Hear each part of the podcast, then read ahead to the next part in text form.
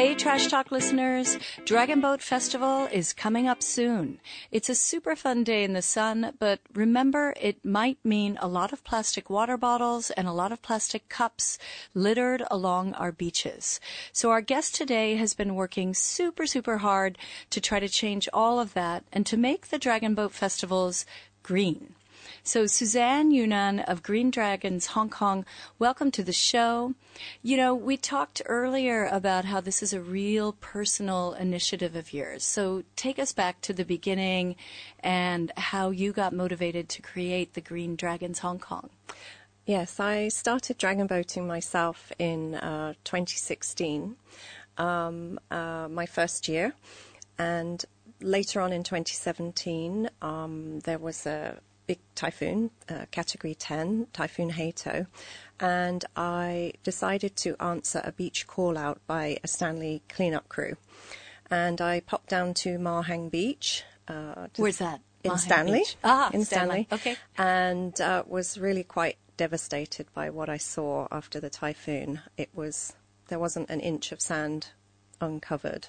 It was quite horrifying, So and it was it was a moment for me. Um, so we spent quite a few hours filling a lot of bags. Uh, I went to home with a very uncomfortable feeling that just recycling at home wasn't enough, obviously, that I needed to do some more. Um, and I had a little buzz at the back of my brain. They're always dangerous, Yes. those little buzzes. yes.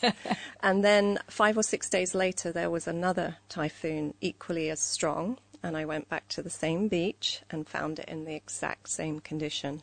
And that cemented the idea that I had to do something, um, uh, whatever I could, to make a change in the community. Um, I spoke to uh, Plastic Free Seas, and um, they were very encouraging. Um, I didn't quite know at that point whether I was going to volunteer for them or s- start something myself, but Dana and Tracy at Plastic Free Seas were super encouraging and told me to go for it. So the basic plan was to engage the dragon boat community. It seemed like a, a pretty obvious way to go since when you join a dragon boat team you make some good friends pretty quickly. You do. lots of connections and obviously connections to other teams.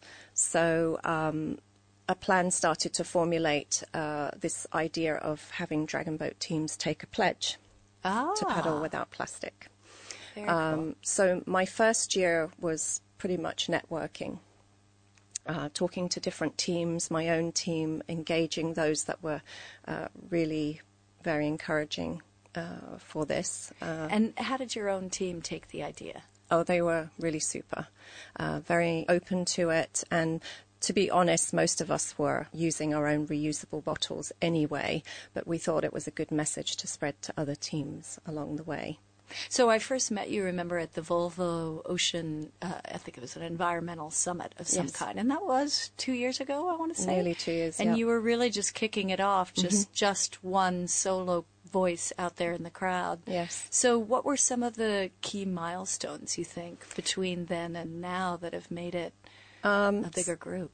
So I made a lot of connections and reached out to a lot of green groups um, and different organizations that could support me along the way and help me with names of team captains and, and different contacts in the Dragon Boat community. Last August was uh, a big milestone. Um, I decided that I just couldn't do it alone anymore, so I reached out. Understandable.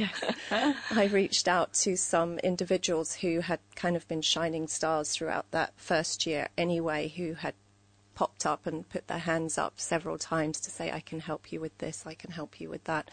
So I invited them to be part of a core team.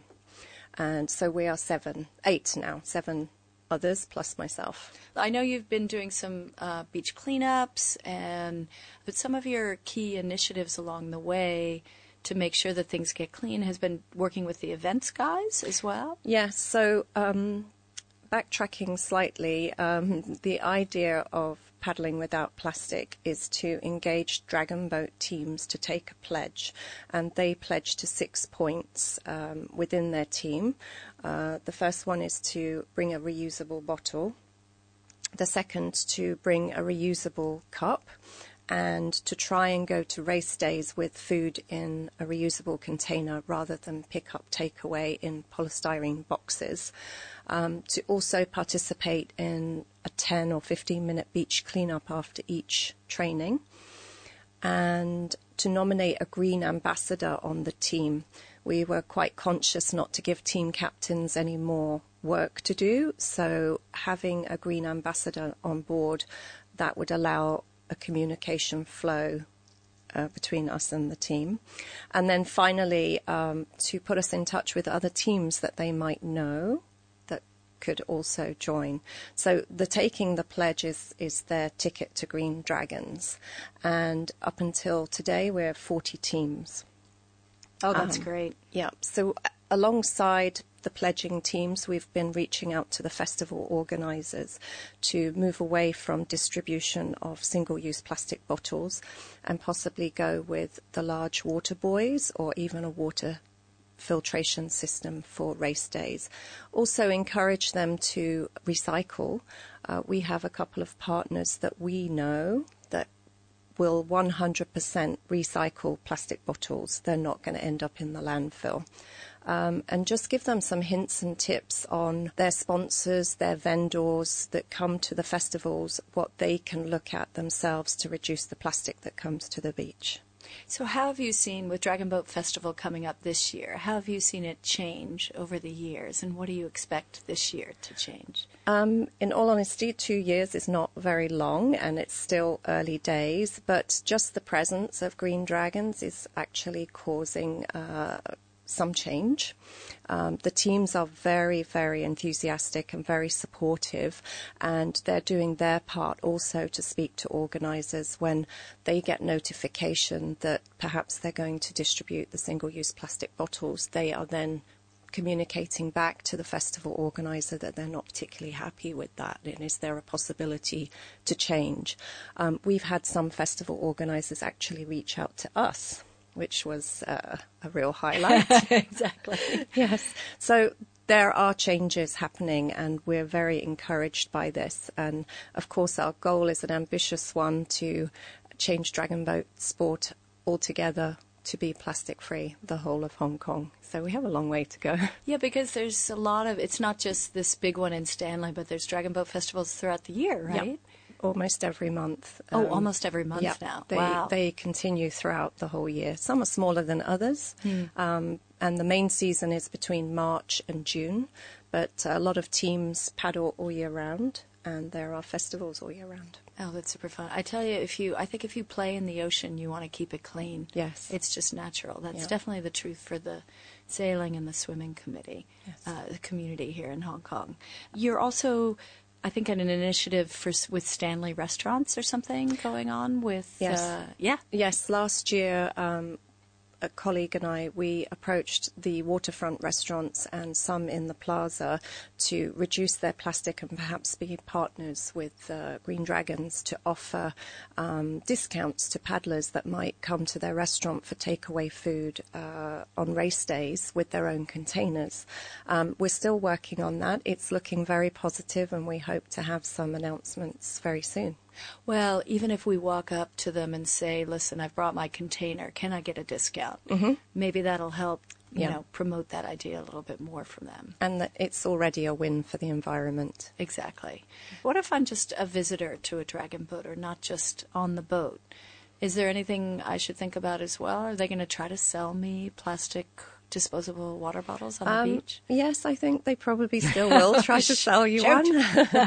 so um, I would just encourage all supporters to come along with their own water bottles. I, I think uh, a lot of families are already in that mindset.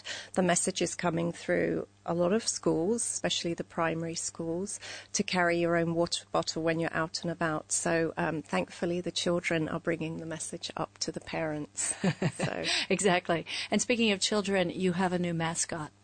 We do. and what is the new mascot? He's, Where do I see it? Um, he's usually with us on race days and at different uh, festivals. Um, his name is Lappy the Lapsap Dragon. uh, he's creating quite a buzz. Uh, he's a six foot green dragon, and uh, lots of children and families seem to enjoy his presence. Oh my God. Is it a person inside the Yes. dragon? Okay, so woe be to that person. Yeah, it's going to get pretty hot. We've been lucky so far, but it's going to get pretty hot. It's going to get really hot. Yes.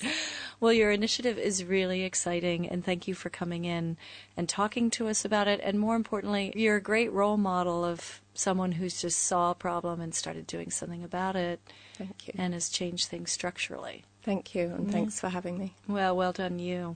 So, Trash Talk listeners, if you're headed to any of the Dragon Boat festivities, suggest that you follow the Green Dragons on Facebook to get an update of how you can participate and enjoy fun in the sun while still recycling and reducing waste. Don't forget that water bottle, and let's keep up the discussion of reducing waste at Stanley restaurants and even with our sports teammates. I think that most Hong Kongers that play in the ocean protect the ocean, but if someone isn't bringing a reusable water bottle, maybe you should suggest they should. You can find all the Trash Talk episodes on iTunes and the RTHK On the Go app, or follow us at Twitter at Sustainable Asia and on Instagram at sustainableasia.co for new episodes and trash tips. You can also visit Plastic Free Seas Hong Kong on their Facebook and Instagram pages for more trash tips.